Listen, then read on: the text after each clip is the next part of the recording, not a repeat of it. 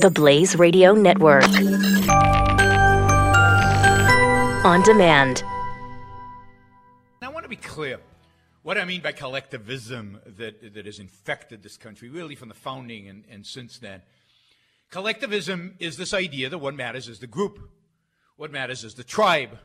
What matters is which group you belong to, not your own moral character, but what the color of your skin is, or what your national background is, or what your ethnicity is, or that it's the group that matters in, in judging individuals. Individualism says, no, you judge an individual based on his character. And that's indeed what justice, proper justice, requires.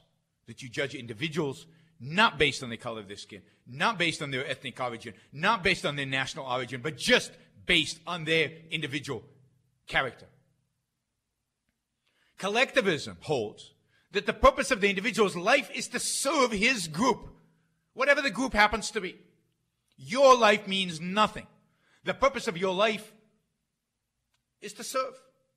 It's the sacrifice for the group, the sacrifice of your life for the group.